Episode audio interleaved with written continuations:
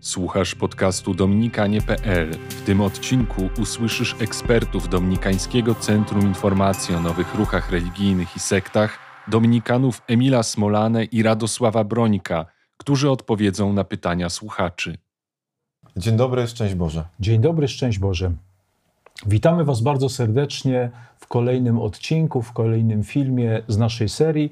Kontynuujemy rozważania z poprzedniego odcinka dotyczące całego takiego działu, który zatytułowaliśmy sobie Zagrożenia duchowe, ezoteryzm, okultyzm.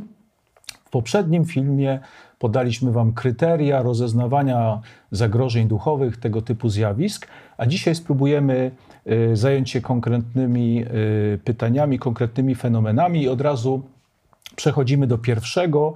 Kilka pytań dotyczyło astro astrologii. Pytanie w związku z astrologią, jak wiara katolicka ma się do kosmogramu oraz oddziaływania ruchu planet na człowieka, y, jak wierzyć w to, że coś jest w znakach zodiaku, jeśli widzi się powtarzające cechy danych znaków. To są jedne z takich przykładowych pytań.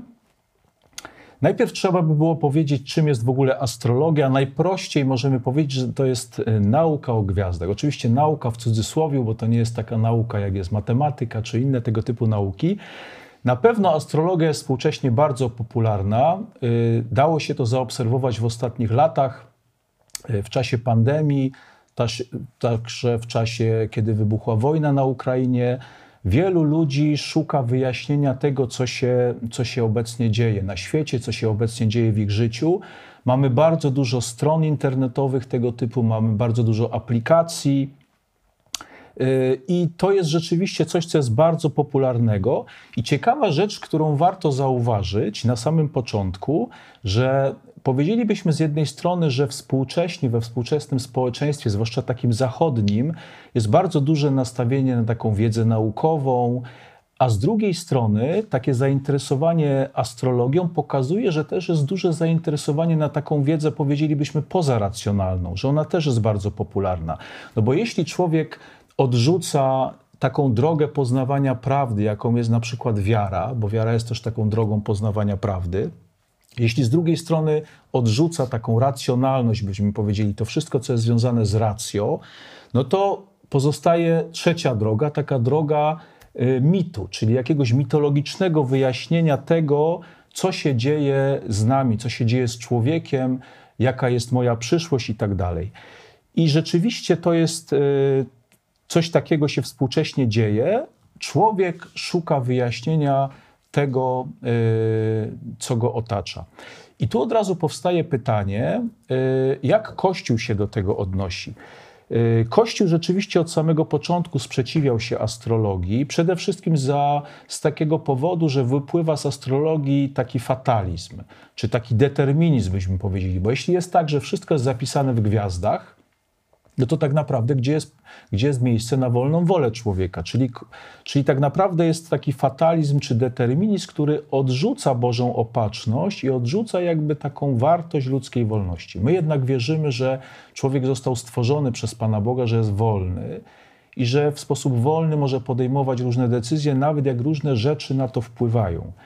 A więc tu jest jakby taki, powiedzielibyśmy, punkt zapalny i ten moment, który jest, y, stoi w sprzeczności z doktryną Kościoła.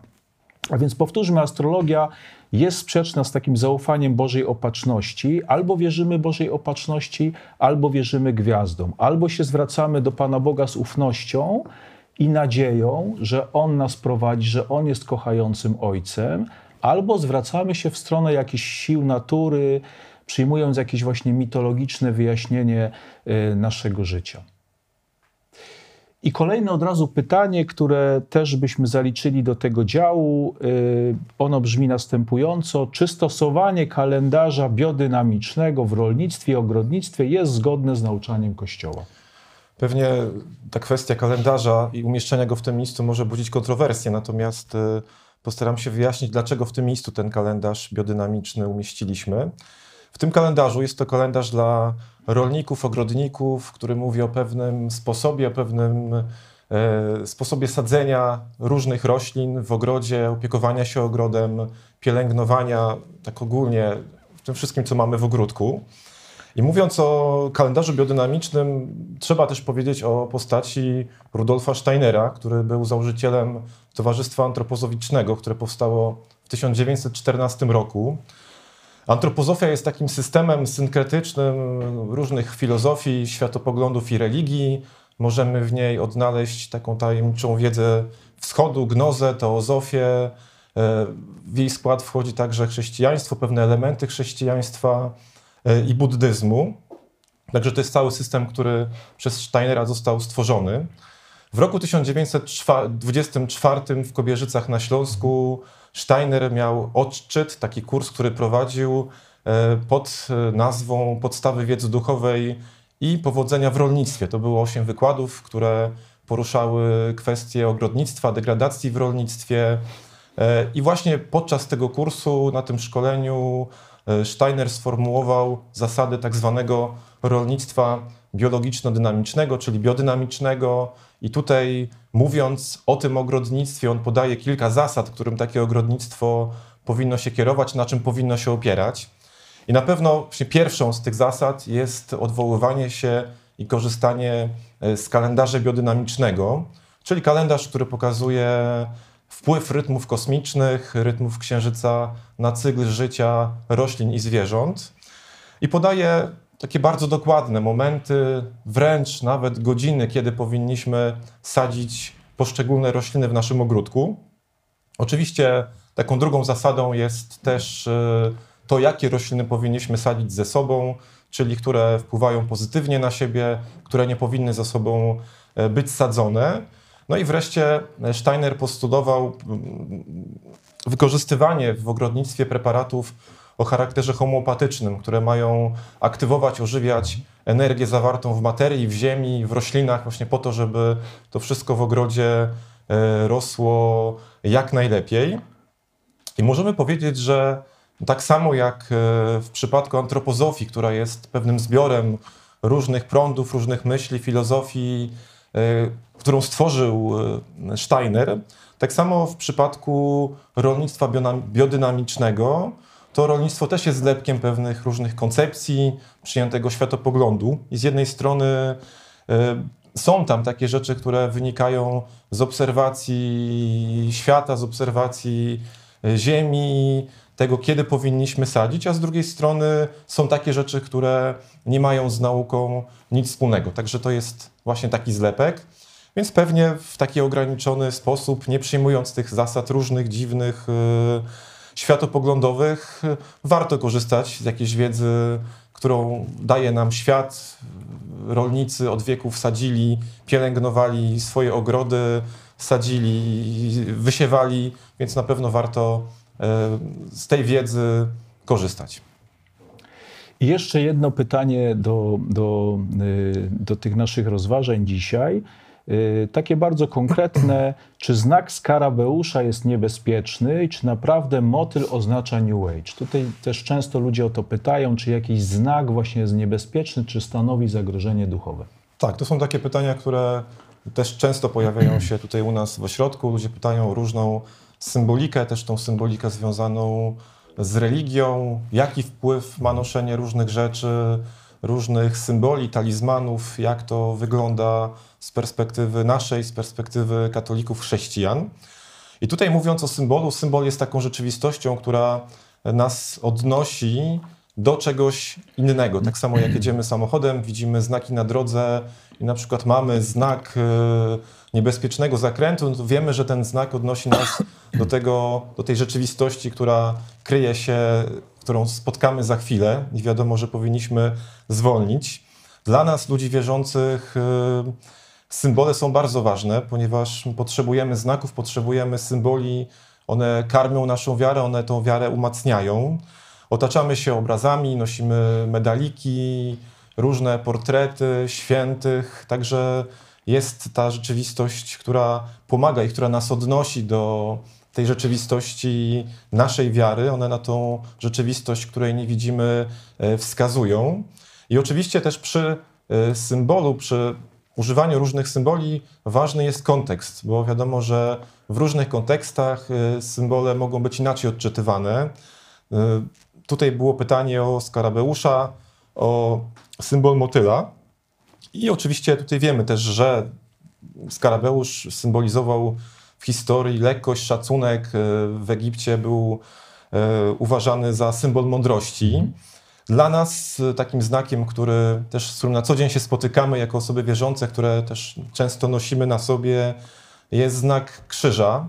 I też możemy powiedzieć, że zależnie od kontekstu ten znak ma jakoś inaczej go odczytujemy, bo dla ludzi którzy żyli 2000 lat temu, krzyż był znakiem hańby. Dla nas ten krzyż jest znakiem i symbolem miłości Pana Boga, który umiera za nas.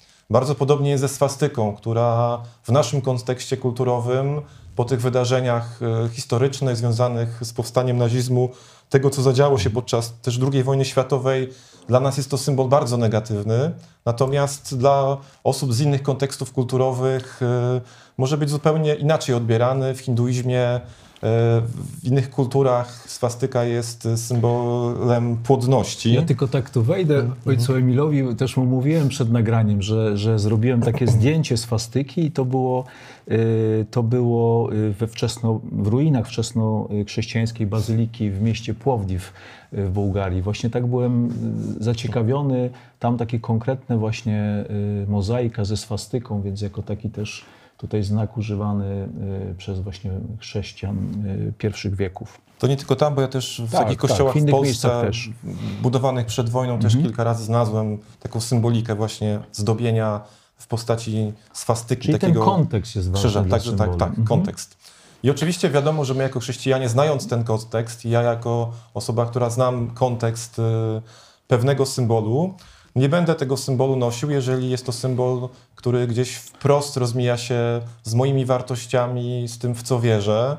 Wiadomo, że właśnie będę korzystał z tych symboli, które odnoszą mnie do tej rzeczywistości yy, ważnej dla mnie, która jest wartościowa yy, i którą wyznaję. Także warto o tym pamiętać i też nie popadać w skrajności, bo czasami, jeżeli ktoś przyjmuje pewien symbol za swój, na przykład jeżeli ruch New Age przyjął motylka e, za swój symbol, to też tutaj nie ma co panikować i, e, i też nie dajmy innym różnym grupom ludzi zawłaszczać symboli, które są czymś takim naturalnym, tak jakby ktoś zawłaszczył symbol kwiatka w swojej grupie i teraz ja nie mógłbym chodzić w koszulce z kwiatkiem, albo panie nie mogłyby się ubierać w sukienki, które mają taki wzór kwiatka na, na tej sukience. Także myślę, że tutaj też trzeba dużo takiego, takiej roztropności i mądrości.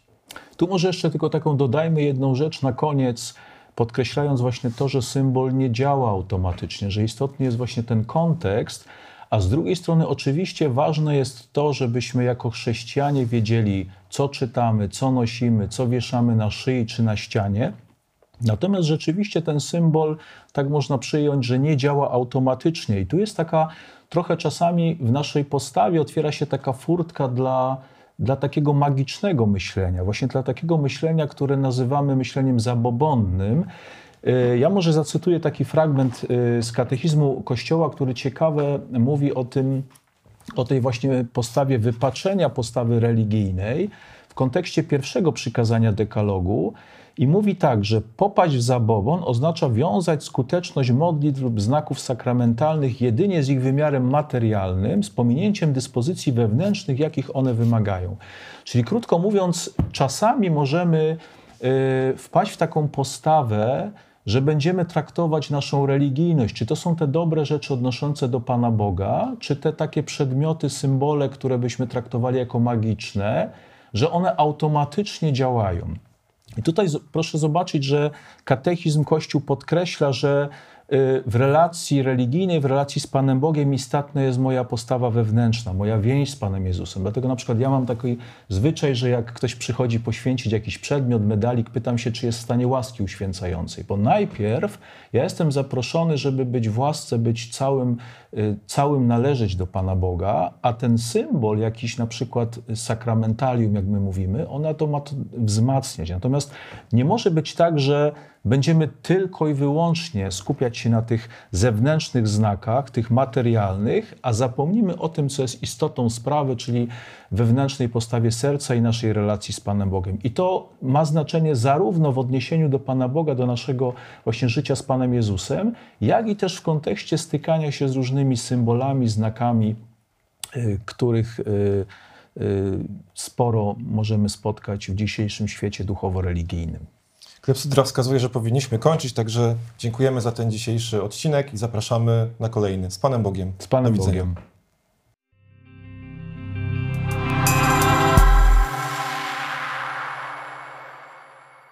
Dziękujemy naszym patronom. Bez Was nie moglibyśmy głosić w tej formie.